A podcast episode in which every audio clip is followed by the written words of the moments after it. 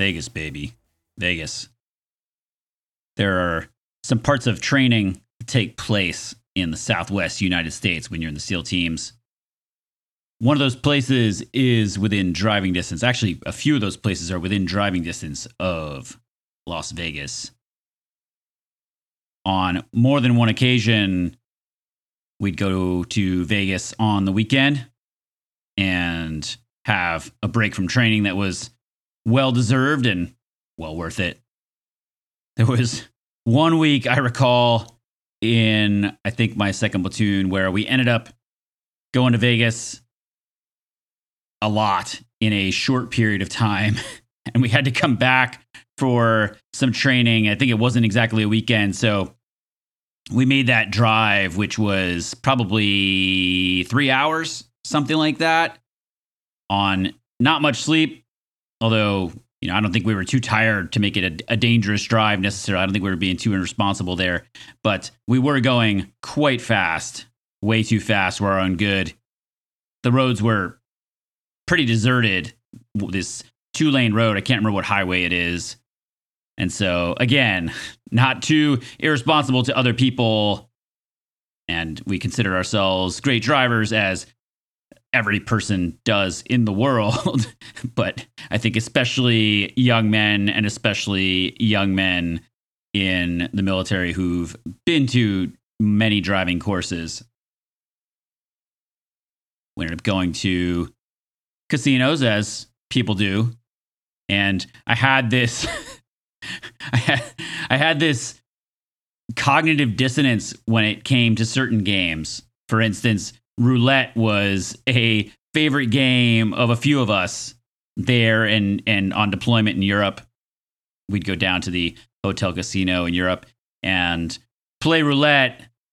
And even though in roulette, like most casino games, the past is not an indicator of how the future will play out. So if it's 10 reds in a row, the likelihood of a red or a black is no different than it was on any of those individual spins beforehand.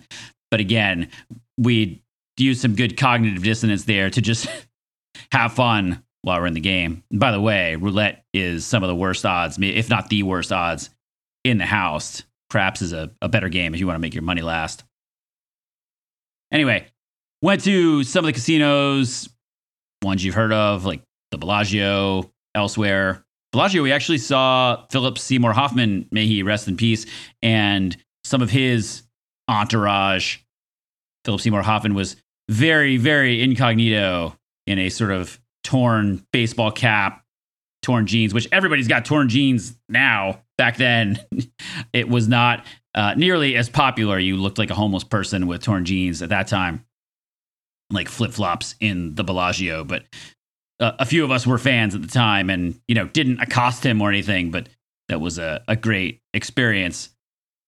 A few of those guys who were on that Vegas trip are no longer with us. Unfortunately, I remember one of the guys in my sister platoon, he loved his bourbon neat and I probably gained my love of bourbon from him. Of course, again, like jeans, you've got 21 uh, year olds drinking craft single malt uh, whiskey on a regular basis. That was not the case at that time. He would get a few fingers of bourbon or other types of whiskeys, maybe scotch, uh, every single time the waitresses would come by. It's a nice ability to get some high shelf liquor at a uh, a very low price of free, which is uh, much appreciated when you're on military pay. After that, we went to some bars on the strip, including I remember in particular, I think it was called the Moon, the Moon Bar, something like that. And the Moon is at a rooftop of one of the popular hotels. Can't remember which one.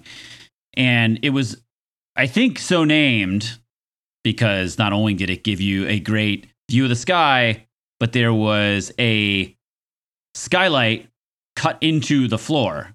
I suppose we could call that a floor light or an earth light or something like that. But skylight cut into the floor with lots of lots of lots of thick plexiglass and the idea on this balcony was that you would stand over it and confront your fear of heights.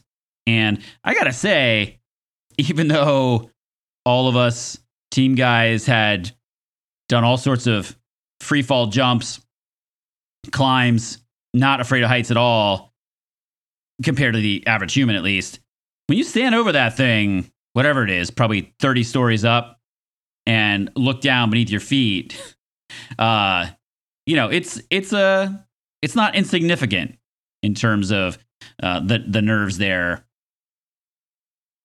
The way they have it lit up, it's you where you can see the ground, but there's this glow coming from beneath your feet, a kind of halo effect that really draws all of your consciousness in as you look down and can't help but focus.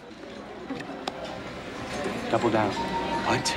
Got an 11. You always double down on 11. I baby. know, but it's $200. Like, it's blood money. Why you gotta double down? You always double down on 11. That's one of the best scenes in Swingers. If you happen to watch that movie these days, you'll notice that Vince Vaughn looks like he's just been starving himself for like three months and is trying to get ready for a male model photo shoot. In a sense, this concept of doubling down is interesting because Jon Favreau's character in the movie, or is it Jon Favreau? I'm not really sure. You can yell at me on Instagram. Jon Favreau's character doesn't have a choice but to double down, and he's at a high limit table. And so he's already got $100 down, I think. So it would really be $200.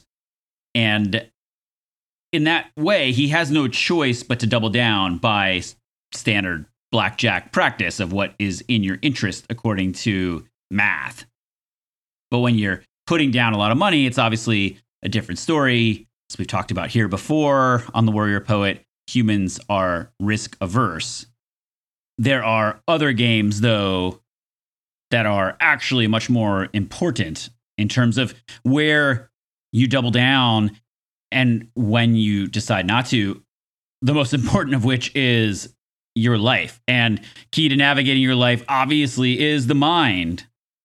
But there are times where we end up focusing way too much on the things that are right in front of us. I contend that this may sound obvious, but where you are occupies your mind actually far more than it usually should because where we are both physically and metaphorically where we are in life isn't where we want to be. And we've talked about on the podcast here before the fact that i think we're wired to win and we'll optimize the game that is in front of us. So if you're stuck in a job or you're hanging out with people that are not your ideal, you're going to try and win that game automatically. Your mind is doubling down, whether you like it or not.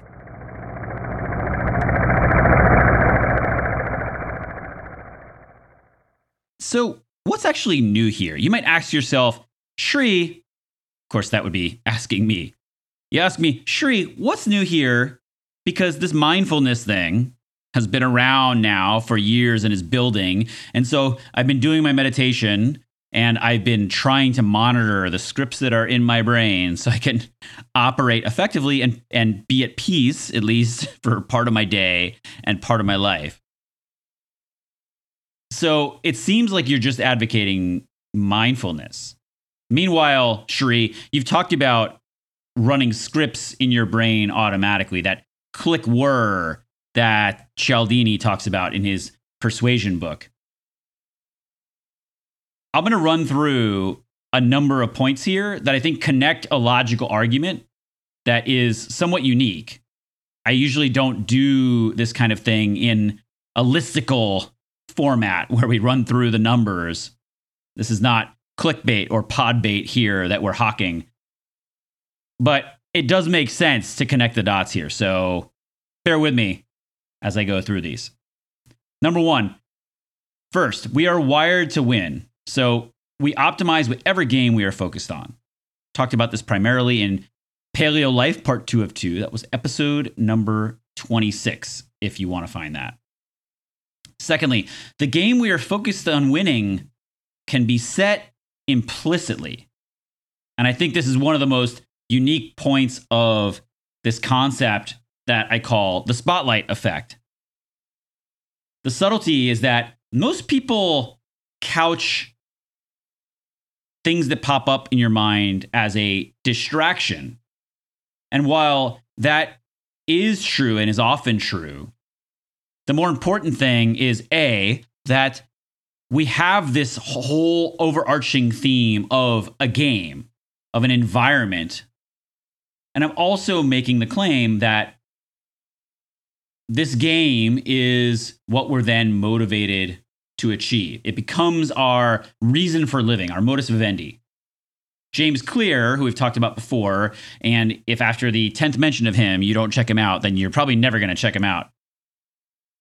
James Clear makes a lot of points about environment, that environment dictates more about what we do, how we act, who we are, what we achieve than almost anything else.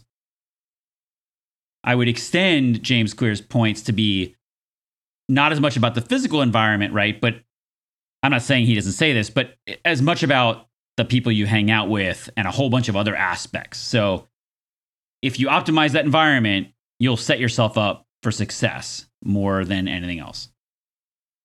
Next, what your attention is on most, I contend, will be your implicit game we all know that we spend most of our living lives, especially for those still working for someone else, you spend most of your lives working.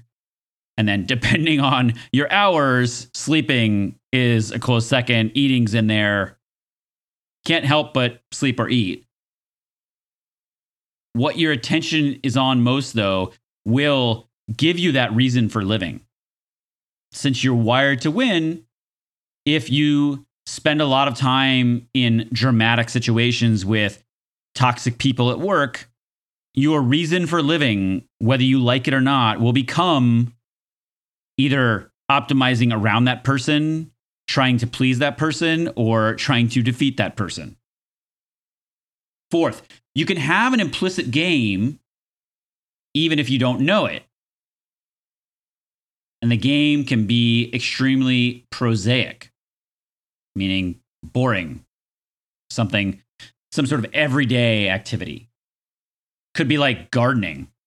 I actually have grown a ton of things on my uh, backyard table. I've got all sorts of obscure lettuces and tomatoes that I ordered. Uh, Brandywine, I think it's supposed to be the perfect tomato. They come out at one pound very often and are just incredibly sweet and tart at the same time. Supposedly the perfect balance. I've got other tomatoes too. If you want to check out my garden, uh, check out Tree Actually on Instagram. But because of that, spending that time there, I mean, hobbies are are great. Hobbies are uh, a lot of what makes life enjoyable and, and second to relationships.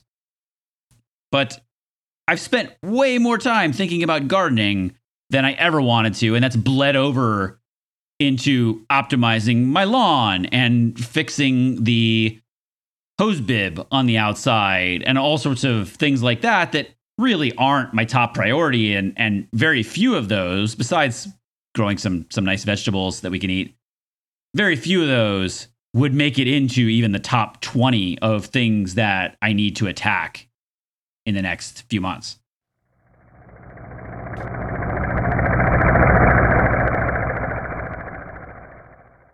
Fifth, I suggest that because humans are social creatures, this social influence plays an inordinate factor in the game that we will implicitly play and where we're spending our time and attention. So that spotlight is going to be drawn towards that activity, almost like in Jurassic Park. You're supposed to you're supposed to not move when a, a T-Rex comes stomping around, right? Because they can't see motion. Of course, that's completely BS because no one was alive when T Rexes were around to test that out. And I'm sure those who who tested that out as as the uh, subjects there didn't survive to tell the tale. And this is why I insist that paleontology may be one of the most sketchy of the sciences. So anyway, you need to be like a prison guard in a watchtower and actively move your attention in the right directions and not chase the social distractions that pop up because we all know how it is, whether it's social media, whether it's people at work, you know, whether it's your MMA buddies or your bridge club. Does anyone play bridge anymore? You will inevitably get sucked into the worst kind of vortex with your mind.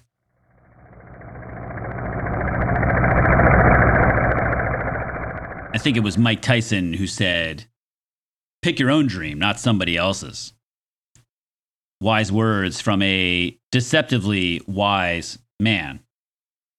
And that conclusion, that aphorism may sound also obvious, but when you hang around certain people and get distracted by those social influences and those become your modus vivendi, those become your dreams as well. And you'll anchor on those instead of really resetting from those distractions. You know what's cool? Night vision goggles. No matter how many times you use them, it's pretty awesome to be able to see in the dark because humans weren't built for that. One other thing that's pretty awesome is that there's certain aircraft and other tools that have infrared floodlights. So the way night vision goggles work is they allow you to see infrared light as visible light through the goggles, through the, through the projection of the goggles. They transform one wavelength into one that you can see. Of course, you can see a lot more if you have extra sources of infrared light reflecting off of everything. Add your own sort of infrared sun to the environment, and you could see a lot more. You ever heard the phrase mind's eye? That's essentially that spotlight of attention and where you shine that. My kids, at one time in their early education, let's call it kindergarten, their teachers used to use the phrase a lot because my kids would come home and say this. They talk about their mental movie. And in a previous episode, we talked about what I call screenwriting, which is replaying events or playing events that haven't happened yet over and over and over in your mind, including just how you could have written an email to a client a little better. So I'm not sure what your favorite prison movie or TV show is, whether that's Escape from Alcatraz with Clint Eastwood, which was amazing. There's plenty of documentaries and other podcasts that have touched on that real world event, which is just fascinating. Or maybe it's Orange is the New Black. Maybe it's Prison Break. A lot of those things focus on the escape or just dealing with being in prison. But again, I, I ask you to be that person in the watchtower with actually hands on that spotlight, actively shining it on where you want it to go. Because whatever is in that light is going to become the thing that you try and optimize and overanalyze and win at.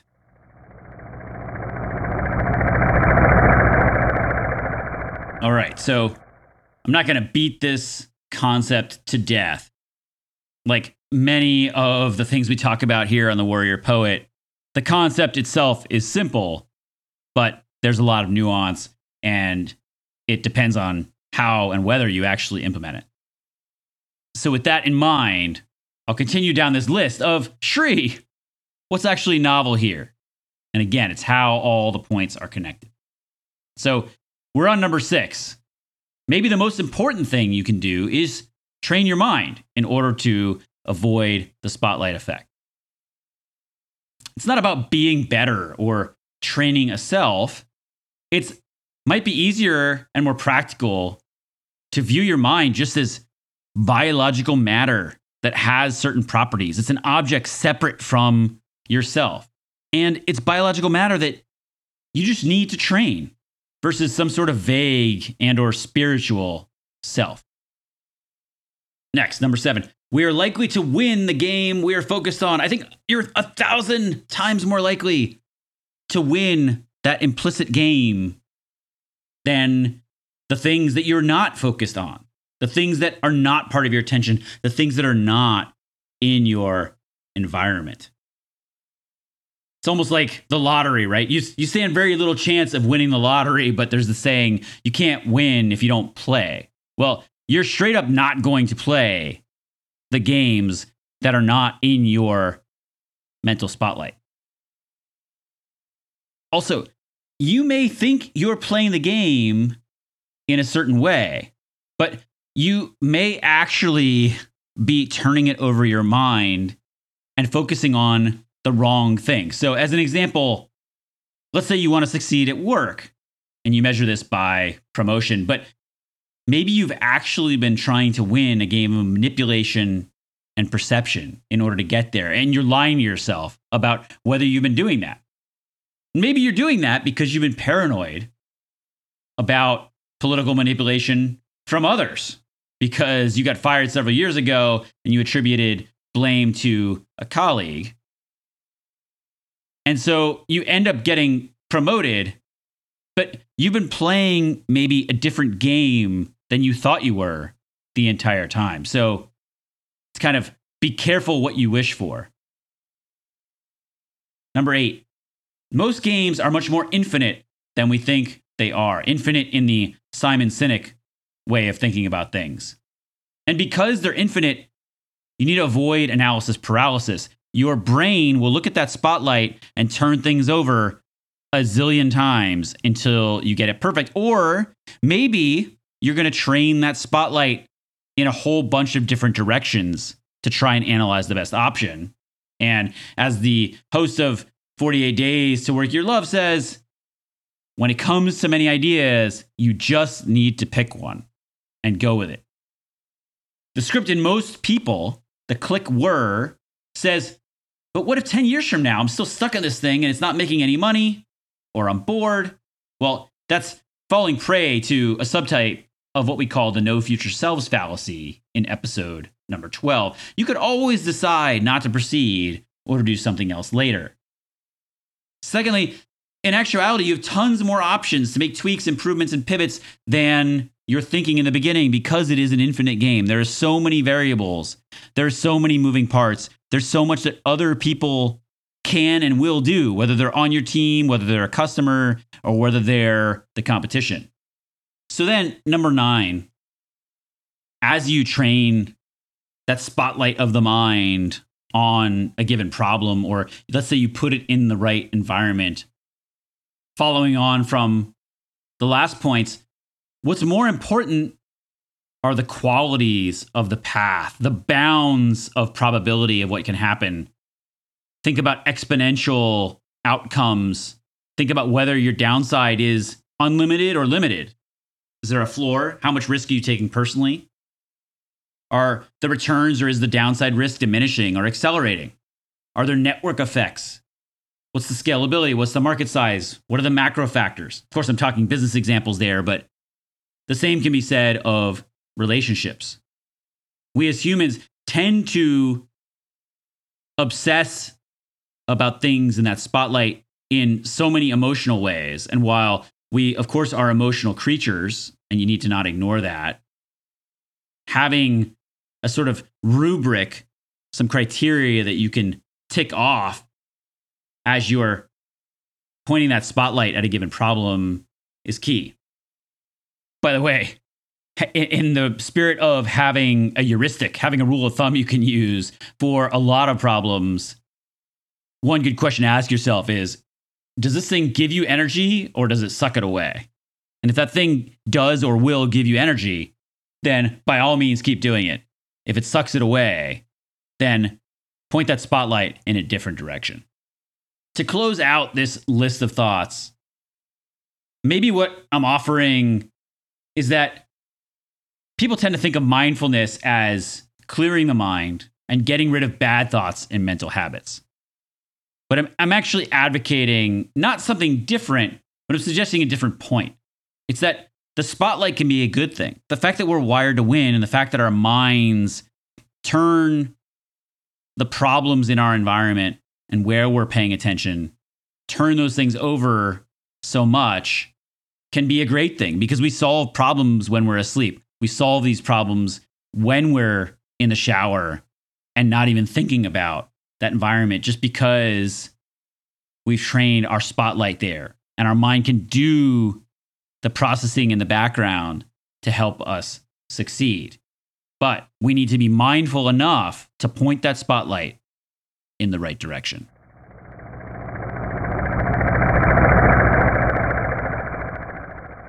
All of this brings up some additional questions like okay, how can we compartmentalize more? The reason we might need to compartmentalize is that what if we have to play games we don't like? What if we have to spend time with those in laws? What if we have to be at work with that toxic person? What if that customer account is our biggest account and our business might fail if we fire the customer? So I can't offer much more there than the book Subtle Art of Not Giving a Fuck by Mark Maron. And there are what I've found in my own life tools and techniques that either you can read about or or come up with on your own.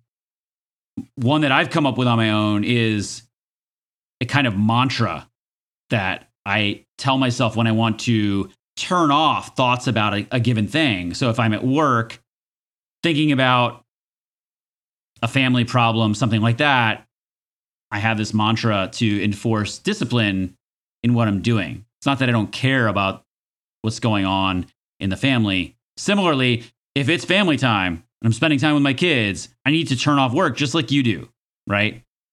And this mantra is kind of, I guess, related to, not necessarily inspired by, but it's very closely related to Jocko Willink's concept of discipline equals freedom. Some people during quarantine have compartmentalized by having a going to work routine. And that's especially true of those who have little kids. And for those people who have a basement, they kind of have their coffee, they dress up, they don't get a briefcase because no one carries briefcases anymore. But then they close the door to the basement and head downstairs and don't come up, except for, I suppose, food, something. So if you can compartmentalize, whether that's coming up with your own emancipation mantra, as I call it, or something else, that's going to really help you effectively search your holistic environment for new opportunities where you can pay attention. I suppose there's something else about adjusting the energy level of the spotlight. You don't always need it on the brightest setting. And so how can you adjust that? I don't I don't have all the answers here. I think the time that my spotlight is the highest is in physically dangerous situations or situations that involve people I care about where where they're at risk of harm, whether that be mental or or physical. And just as much is when I'm dealing with toxic people in the workplace. It's hard to focus elsewhere in that environment. I suppose people and the quantity of work, the urgency of work, and the dissonance between how you want to be perceived what you actually want to do are all things that unfortunately may be out of your control in controlling that energy of the spotlight. So let's all together figure out ways we can attenuate that setting.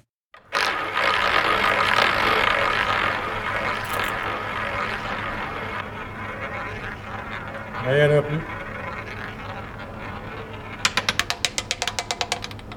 And Rouge is Épaisse. And now's that time of the program where we get all the way wet, as usual. This is the much anticipated footnotes section of the episode.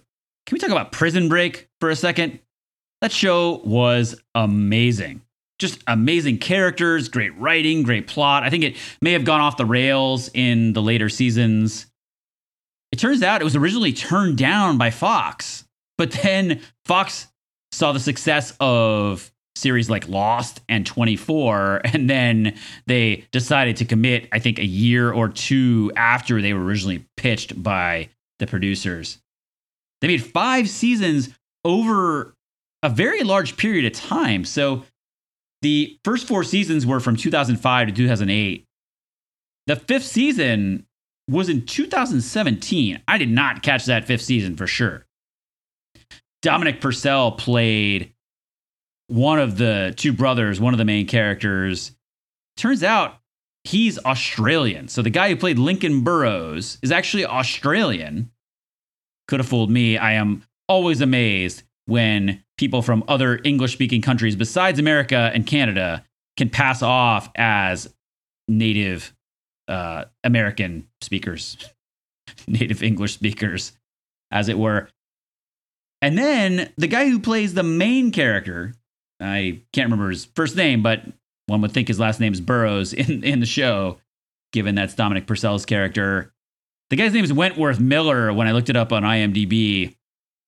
It's actually Wentworth Earl Miller III. And if that didn't give it away, Mr. Miller is an English American. So I don't know when he came to this country, but uh, same for him. He definitely passes off as someone who was born in the US. And then one of the best characters in that, I didn't know his name before, but I got to give him a shout out Robert Knepper or Robert Nepper. He played Theodore Bagwell, which I, at the time I did not know he had any other name but Teabag. He apparently was in the Jack Reacher and Transporter sequels as well, if you made it that far in those series. Footnote number two I'm curious about kids and winning that game. Is it bad if you are trying to optimize in the background for your kids? Hard to argue that that's a bad thing. We all care about our families. And so it's definitely not the worst thing, even if we sometimes need to compartmentalize at work. I wonder though, is it worse now? For instance, in paleo times, we had a two part series, Paleo Life. Were people in those times trying to win the kid game? It just seems like not only were there less distractions a long time ago, but it just feels like intuitively, I have no data to back this up, but it feels like people just cared a ton less about so many things. So, what is it in our culture now that that trains our minds to care more about winning every single game that we shine our proverbial spotlight on? Or maybe people cared as much then, they were just less risk averse. They just realized that risk and hardship are a part of life. And now we've gotten so used to our creature comforts, steady food supply, healthcare that can cure so many things that wouldn't have been curable even a short time ago. And maybe we've just become so much more risk averse. Or maybe we just know so much more than we did before in terms of knowledge and logic that our intellect just can't help itself. And we make a mountain out of a molehill and turn the simplest problems into complex optimization challenges. Finally, before I was in the SEAL teams, I was on a ship and we were often at anchor. Anchoring operations are a lot more dangerous than the average non Navy person might think. Being an anchor is a complex evolution with a lot of steps. There's a debate in the Navy. Maybe people have said it by this time. It was always about whether the flukes of the anchor, the things that stick out that really make it look like an anchor, whether that holds the ship in place or whether it's just the weight of the chain. I'm sure for bigger ships and deeper depths, it's the weight of the chain. And for your small little speedboat, your pleasure craft, it probably really is the flukes. When you're anchor, you're not exploring a big area.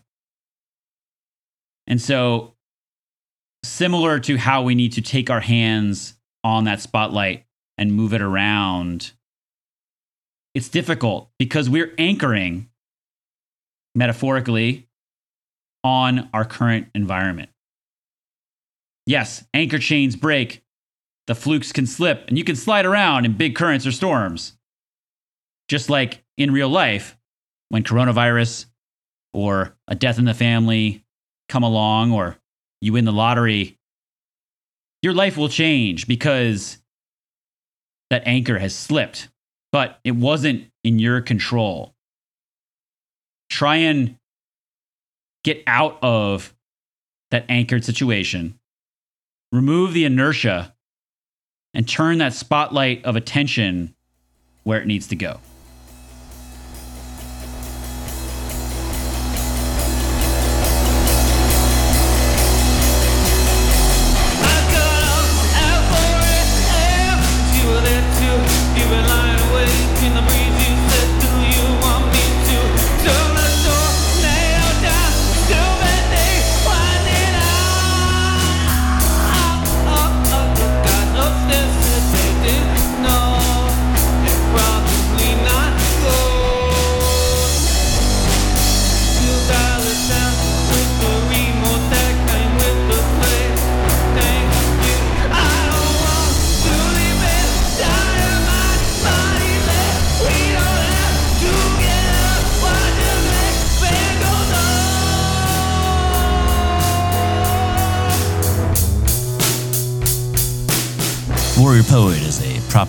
Property of Rainiac Productions.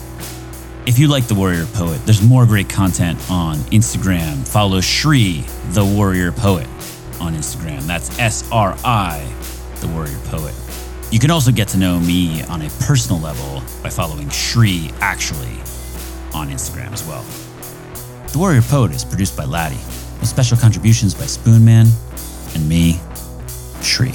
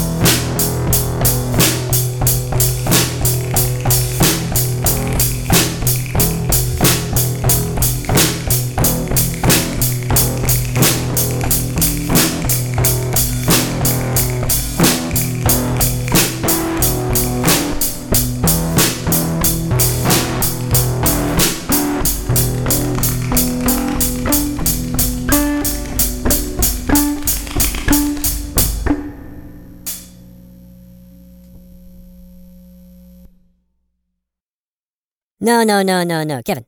Mina dua. Spita.